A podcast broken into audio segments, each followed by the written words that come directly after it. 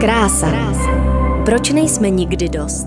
Příběhy žen, které mění pravidla hry. Krása. Krása. Podcastová série Lindy Bartošové na rádiu Wave. Moc vás vítám u dalšího doprovodného rozhovoru podcastové série Krása.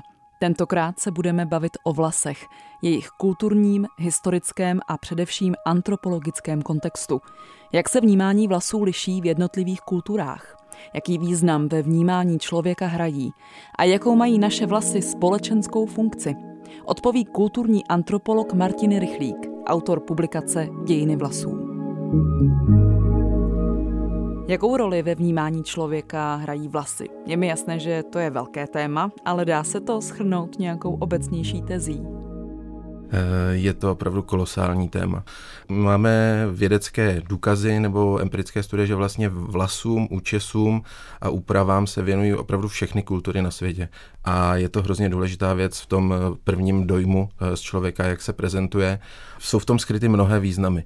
Já jsem napsal knížku Dějiny vlasů, teda, v které se věnujeme pohledu na to, jaké komplexní významy ty vlasy eh, vykazovaly a snažil jsem se pojmenovat čtyři základní funkce a mezi nimi jsou i magicko-náboženské funkce, protože s vlasy se čarovalo, eh, zaklínalo, eh, sídlila v nich nějaká magická síla, třeba v Polynézii takzvaná mana, nebo u Aztéku síla tonaly, kdy vlastně se brali trofeje kvůli té energii. Byl to statusový symbol. Náčelníci měli různé účesy, totemické skupiny v jednom kmeni měly různé účesy podle třeba druhů zvířat a podobně. A třeba historicky víme, že franští králové třeba se nesměli stříhat, že by ztratili vlastně to důstojenství, tu jejich důstojnost.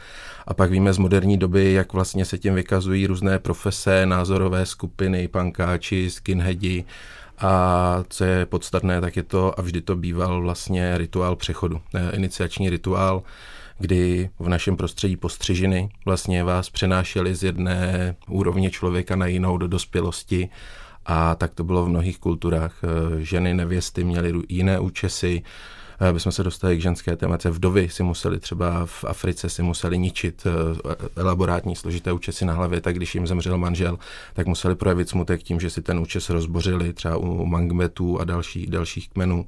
Je toho opravdu strašně moc. Z těch funkcí, které jste teď popsala, přijdou mi spíš historické, tak které z nich přetrvávají dodnes?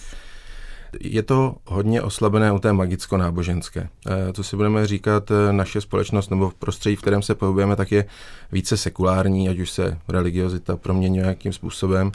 A tam bych viděl docela ústup od toho zakrývání vlasů, třeba z náboženských důvodů. Víme třeba v muslimských zemích, jak je to důležité zakrývat u žen vlasy. Možná u těch rituálních to taky se tam trošku vytrácí ten původní význam, ale pořád ještě existovaly třeba při přijímači do armády, tak se stříhali, že jo, no, no, noví rekruti, takže tam tento aspekt nalézáme, ale ten se trochu vytrácí. Nicméně ta statusová sociální funkce ta je tam bezesporu stále přítomná a ještě jsem vlastně zapomněl zmínit jednu funkci a to je dekorativní, erotická, ta líbivá a ta bych řekl, že nabývá, nabývá na významu, že opravdu se lidé chtějí víc líbit a co je myslím podstatné v porovnání s tou historií, že dneska je možné cokoliv. Nejsme tolik svázáni těmi pravidly a jak už jsme před chvílí hovořili třeba u těch eh, preliterárních kultur, těch eh, domorodců, indiánů, tak opravdu byla striktní pravidla, co můžete mít na hlavě, jaký můžete mít číro u třeba nějakých predinních indiánů, proč můžete být takhle vystříhan, za co si zasloužíte nějaký účest, proč máte vystříhaný chomáčky do tvaru želvy, třeba právě podle tohoto tomu.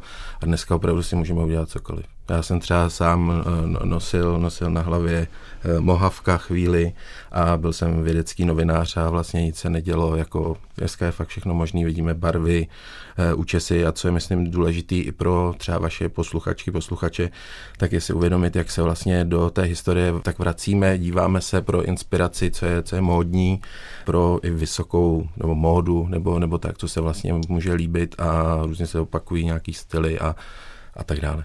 To byly tedy funkce, dá se říct, eh, jakou obecně symboliku vlasy mají? Já si myslím, že hrozně moc prozrazují o té osobnosti. Nechci tady zabíhat do nějakých teorií eh, odborných, ale existují i třeba zásadní studie o vlasech, o sociologii vlasů eh, třeba, nebo o psychologii vlasů, nebo antropologii vlasů, když řekneme. A třeba jedna z nich tak se jmenuje Sociology of Hair a napsali Anthony Synod a ten vlastně uh, se vůbec věnuje té tematice významu vlasů v naší společnosti. Uh, myslím si, že účesy vlasy prozrazují opravdu mnohé a i dneska tak vidíte, kdo má čas se tomu věnovat, komu na tom záleží, nebo naopak, kdo třeba nějak se k tomu staví ledabile, jak si je barví, co chce svým zezřením vyzařovat. A uh, vznikají teda, musím říct, i zajímavé práce. A třeba když teďka v tom uh, vašem seriálu si myslím, že je hrozně zajímavý se podívat na to, že i ženy vědkyně se tomu věnují u nás, tak třeba myslím, že to byla Anna Reichertová, která na Filozofické fakultě Univerzity Karlovy, tak psala studii právě o, o vlasech a vlastně dělala i výzk, průzkum mezi ženami, jak jsou právě vlasy hrozně moc důležité emotivně a že když třeba eh, se rozejdou s partnerem, tak třeba mění účes, a aby vlastně udělali si takový jakoby uh, rituál přechodu a uprostili se od toho minulého období a jsou tam hrozně zajímavé odpovědi. Je to diplomová práce. Díky za tip. Jak se u žen historicky vyvíjela představa o krásných vlasech? Je to transkulturně opravdu hrozně jiné. Já jenom krátkou vsuvku. Ta naše představa, že ženy mají krásné dlouhé kadeře a muži jsou ostříhaní na krátko, tak jako opravdu neplatí globálně a třeba v Africe je to přesně naopak, že dlouhé nějak upravené účesy tak měli mužové, dávali si různé příčesky i třeba z ostříhaných kadeří manželek u eh, nějakých středoafrických etnik.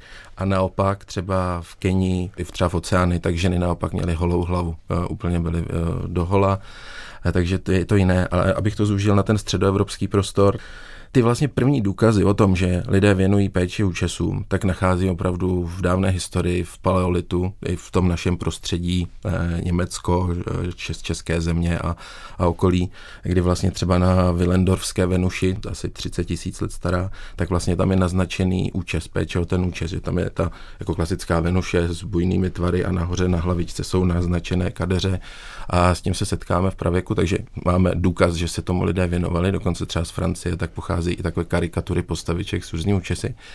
Ale u žen tak eh, ten vývoj dá se dosledovat velmi dobře třeba od starověku, eh, od, od antiky a víme, že třeba starověký Řím, tak tam přesně jsou vysledovaný i na bystách, na sochách, i v nějakých eh, obrazech, tak je možný vysledovat formy účesů. A je potřeba říci, že byly velmi složité, že to jako naše představa, že to bylo nějak jako se takhle učesat na stranu pěšinku a tak, to je liché a v těch, v těch vyšších kruzích tak se opravdu dělali složité copy, na, natáčení, vkládali se různé jako talíře do, do vlasů, vycpávky a tak dále. A teď zase trošku odbočím, ale existuje i jedna antropoložka, eh, která vlastně zkoumá, jestli ty eh, velmi složité komplexní elaborátní účesy ze starověkých římských soch, jestli jsou proveditelné, tak se domluvila s nějakou uměleckou kadeřnicí a zkoušela to a zjistila, že odpovídají realitě a že pravděpodobně manželky císařů a konzulů a senátu tak to tak nosili. Pak vlastně, když si vezmeme středověk, tak tam eh, byl trošku ústup, se zjednodušily ty úpravy, různě se zabalovaly vlasy, protože zase, jak jsme si říkali, ty náboženské významy nebylo úplně mravné, jako chodit s rozevlátou šticí. U francouzského dvora, tak to bylo opravdu znáte z různých filmů historických, Ludvík 14. a tak dále, tak ty dámy eh, měly obrovské účesy, strašně složité. Tady pak, když tak v, v knize jsou, jsou přímo ukázky a dokonce existoval jeden účes, který se jmenoval Fregata, a to byl vyčesaný účes parukami, s loknami, příčesky a do toho byla strčená ještě jako loď. Jo, takže tohle to byl takový vrchol, bych řekl, jako účesové tvorby, kde opravdu se dámy předháněly v tom, jakou novou podivuhodnost přinesou jako na ten ples. A pak se to taky zjednodušovalo, pak se objevily samozřejmě také trendy v 19. 20. století, feminismus, sufražitky, třeba jako trošku zjednodušit ten výraz a zkracovat vlasy. Eh, ve 30. letech se nosily poměrně krátké účesy a, a pak v 60. letech zase trend eh, bujných účesů, lokny a známe, známe z filmu z vlasů, film Vlasy, muzikál Vlasy, eh, jak, jaký to mělo význam i pro hippies a tyhle komunity a, a dneska opravdu už je to celá volná tvorba, bych řekl. Takže neexistuje uh, nějaký ucelený pohled na krásné vlasy z pohledu žen, třeba právě v té střední Evropě, který by byl aplikovatelný třeba na Češky?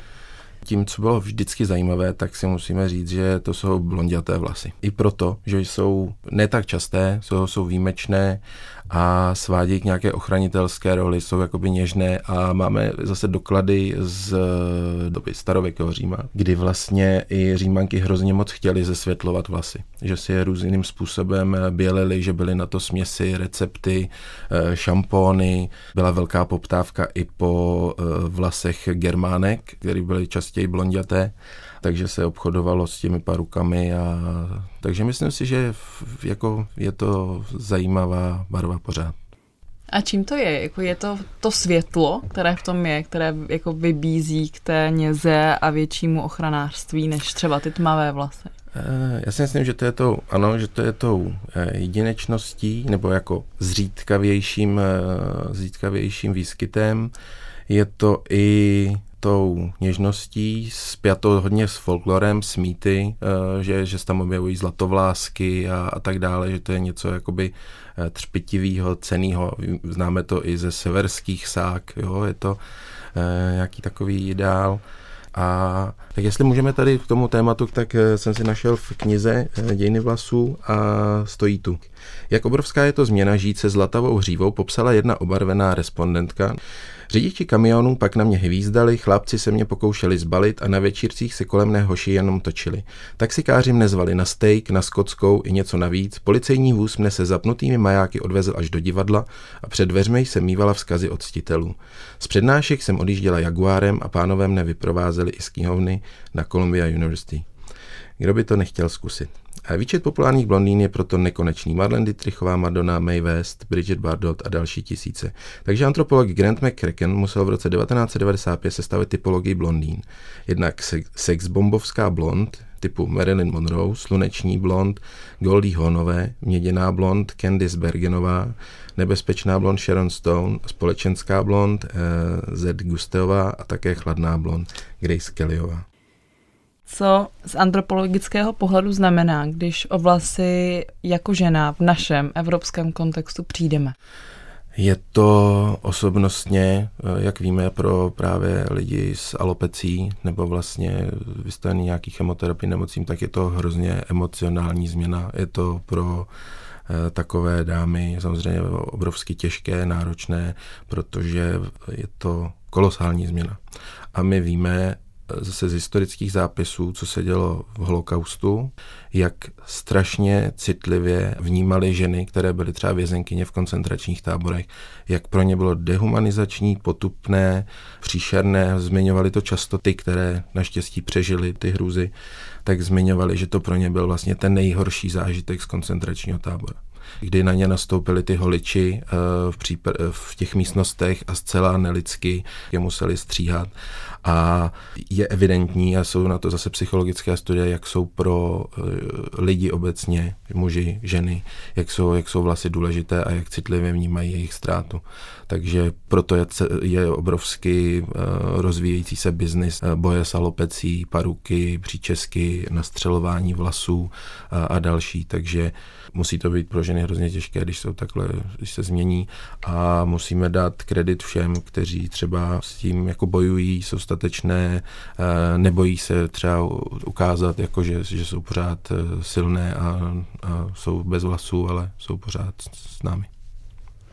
To je vlastně i případ eh, šedivých vlasů, byť tam to často není spojeno s nemocí, ale prostě jenom mm-hmm. s nějakou fyziologickou změnou. Jak se vyvíjel vztah k ním? Liší se z hlediska vnímání společnosti šedivé vlasy u žen a mužů? Ano, já se přiznám, že tohleto téma, že se mě na to ptala jiná novinářka, moje bývalá kolegyně z Lidových novin, eh, která vlastně sama to řešila, jestli si barvit nebo nebarvit vlasy.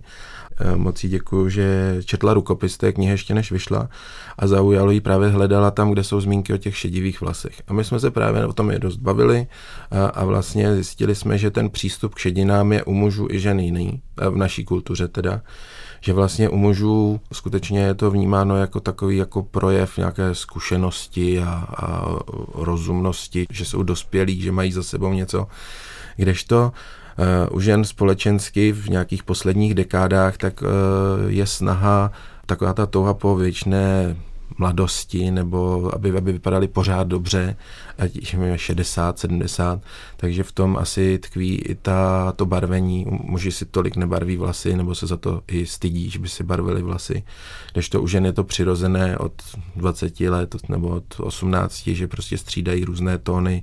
Uvědomme si, když vkročíte do drogérie, kolik je tam typů jako barev, jako celá sekce péče, péče o vlasy, eh, především ženské vlasy a tam na úvodu v knize tak právě píšu, tak eh, ekonomové vypočetli, kolik třeba běžní američané uh, utratí jenom za vlasovou kosmetiku. To jsou neskutečné čísla. Kondicionéry, vlasy, barvy, uh, hřebeny, kadeřníci. Ještě jsme tady vůbec nenarazili celý ten biznis jako kadeřnictví a vlastně cítit se dobře, jako mít, udělat si hezkou hlavu, že jo, se říká, nebo říkalo, možná už to neříkají mladší, mladší dámy, ale uh, je to důležité, abych se vrátil k těm šedinám. Já jsem si udělal takový mikrovýzkum a nenacházíme moc jiných společností, kde by byly šediny vnímány jako negativně.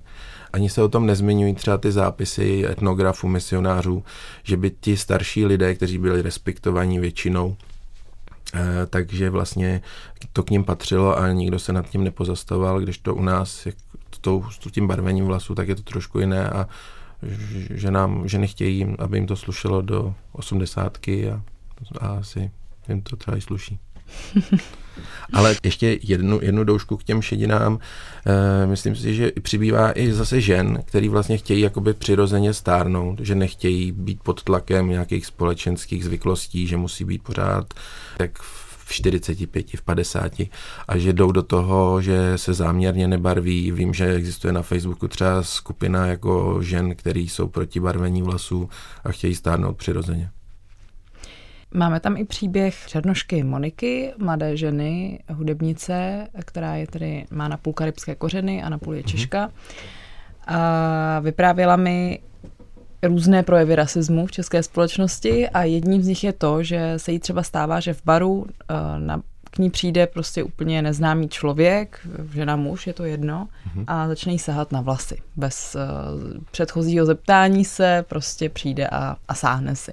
Odkud může tohle pramenit v nás? Možná je to nějaká, já, já když jsem o tom přemýšlela, mm-hmm. tak mhm. jsem si říkala, že je to asi nějaká prostě anomálie a takový nějaký jako put sáhnout si na něco, co neznáme, protože ty mm, naše vlasy mají úplně jinou strukturu, jsou úplně jiné. Ale odkud pramení podle vás to, že uh, lidi mají pocit, že se to můžou dovolit? Je to zvláštní drze, samozřejmě nevychované. Já bych souhlasil s tou vaší hypotézou, že vlastně i lidi se hodně zajímají o to, co je nezvyklé, co je exotické. A vlastně já jsem etnolog, který se zajímá o jako jinakost a víme historicky, že lidi se hodně zajímali o eh, něco, co bylo jinačí. Eh, samozřejmě je, je nepochopitelné nebo neslušné přestupování těch norem, ale to, že vzbuzuje nějakým způsobem jako atraktivitu nebo zájem, tak je asi pochopitelné. A těch vlasů je hrozně moc a opravdu třeba vlas eh, afroameričanů tak je, má jinou strukturu, z toho tkví, že se z toho vytvářely jiné účesy, strašně složité, na cené, různé, se z toho dělali takový až jako sochy vysoký, 50 cm. Prostě ten, ten typ vlasu eh, umožňuje daleko více s ním pracovat ale jak jste říkala vy, jako samozřejmě to odsouzení hodné přestupovat nějaký soukromý, privátní prostor, nějakou hranici a tkví to asi v té drzosti, neomalenosti, nevychovanosti a e, je mi to líto. Co uh, větnamské vlasy v nějakém uh, našem kontextu? Já mám uh, kamarádku, která tam taky bude vystupovat, uh-huh. která má většinu času platinové vlasy a uh-huh vlastně to vytváří s tím, jak je Aziatka velmi zajímavý vzhled a experimentuje s nimi i v tom smyslu, že má prostě růžové, modré, zelené. Mm-hmm. A říkala mi, že uh, je to často problém v té větnamské komunitě, že prostě nemá ty vlasy, které jí jako přisoudila ta rasa. Mm. Azijské vlasy tak jsou s jiné strukturou, jsou velmi jemné, velmi, velmi dlouhé a mimochodem eh, právě v Ázii se dělá hodně paruk eh, jako kvůli kvalitě vlasů, délce vlasů a třeba v jednom a v japonském období tak opravdu měly ženy vlasy dlouhé třeba 1,80 m, skutečně Heian, eh, období v japonské kultuře Heian, kdy byly strašně dlouhé ty vlasy. Nějaké komunity nechtějí, aby někdo vyčníval, aby, aby byl jinačí, aby ukazoval, že není jakoby náš, že už je jinde, že je rozkročený jako do jiné společnosti. Je to věc, věc samozřejmě tolerance. Já si vzpomínám, když jsem byl na studiích v Tokiu 2009, tak jsem chodil třeba do čtvrti Harajuku, která je pověstná těmi eh, cosplay, převleky a opravdu veškerým bizárem, který si umíme představit. A takhle postmoderní, moderní společnosti v 20 milionovém Tokiu, tak vlastně na podobném typu vlasů, tak nikdo se už ne, nepozastavoval nad tím, že tam chodí zelenovlasí, bílovlasí, e, Japonky, blondětý. Byl obrovský trend v Japonsku, jela jste v Yamanote line na tom okružním metru, co jezdí v Tokiu a tam byly opravdu billboardy jako na reklama na blondětý e, vlasy, přijďte do salonu obarvení, různý druhý paruk, třeba 20 paruk Japonky s červenýma, oranžovýma, různ, různě světlýma, blondětýma vlasama. Takže je to o nějaký míře tolerance té komunity. Eh, je to samozřejmě osobní nějaká statečnost, být jiná, být, být odlišná. A když se bavíme zrovna o Ázii, tak eh, je potřeba říci, že třeba v Severní Koreji, že, že tam jsou eh, přesně vymezený typy jako účesu, jak máte správně jak se máte zastřihnout a jako vybočovat z davu, tak tam se samozřejmě nechce. Poslední věc, vy jste na to narazil a máme tam taky eh, rozhovor mm-hmm. vlastně s mojí kadeřnicí, která eh, mluví o tom, jak eh, obrovský biznis je jako her, průmysl obecně a jak často vlastně lidem jak často operuje se strachem, že vlastně lidem říkám, musíte si koupit tohle, tohle, tohle, jinak ty vaše vlasy nebudou dobrý a mm. častokrát to není vůbec pravda. Ona mi říkala, že je normální, když vlasy do nějaké míry vypadávají, mm. když ano. se mastí a tak dále. Takže jaký biznis to je, jaký má vliv v současnosti? Mně se to samozřejmě nelíbí, je to, je to, je to tlak na, na konzumenty, eh, používají se různé, různé metody reklama a neměly by být lživé.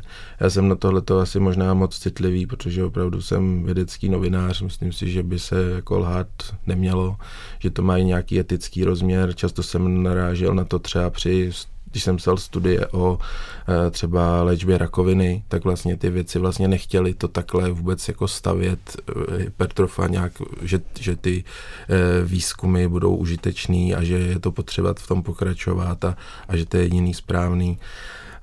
Je potřeba ctít nějakou etiku, a i ty kosmetické firmy a velký, velký hráči, jak by to nějakým způsobem měli asi, asi respektovat.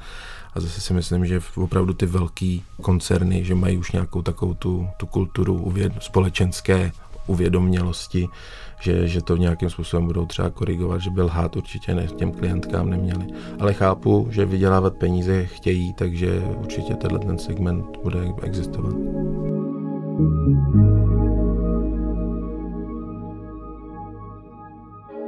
Ve čtvrtém doprovodném rozhovoru jsme s antropologem Martinem Rychlíkem popsali významy, které jednotlivé kultury nebo historické etapy přisuzují nejen ženským vlasům.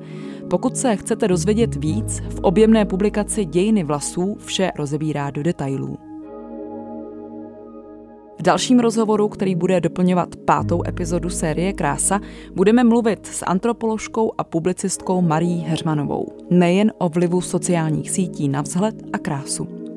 Díky moc, že posloucháte podcastovou sérii Krása. Mějte se krásně a naslyšenou příště. Krása. Proč nejsme nikdy dost? Příběhy žen, které mění pravidla hry. Krása. Krása. Podcastová série Lindy Bartošové na rádiu Wave. Poslouchej na wave.cz, na můj rozhlas a v dalších podcastových aplikacích.